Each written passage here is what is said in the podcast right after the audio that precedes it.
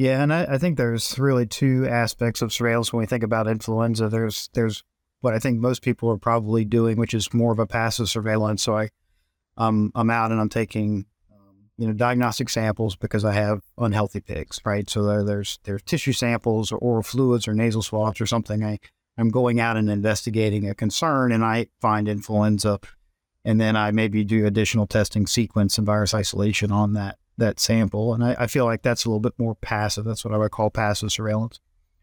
And then the other side of that would be more active surveillance. And some of our operations have gone to that, particularly at the sow farm. And we can talk about um, sort of where we would see a lot of influenza circulating. But but we would go into the sow farm and do active surveillance, particularly on the weaned pig population or to be weaned pigs, to understand what may be coming out of that sow farm. And,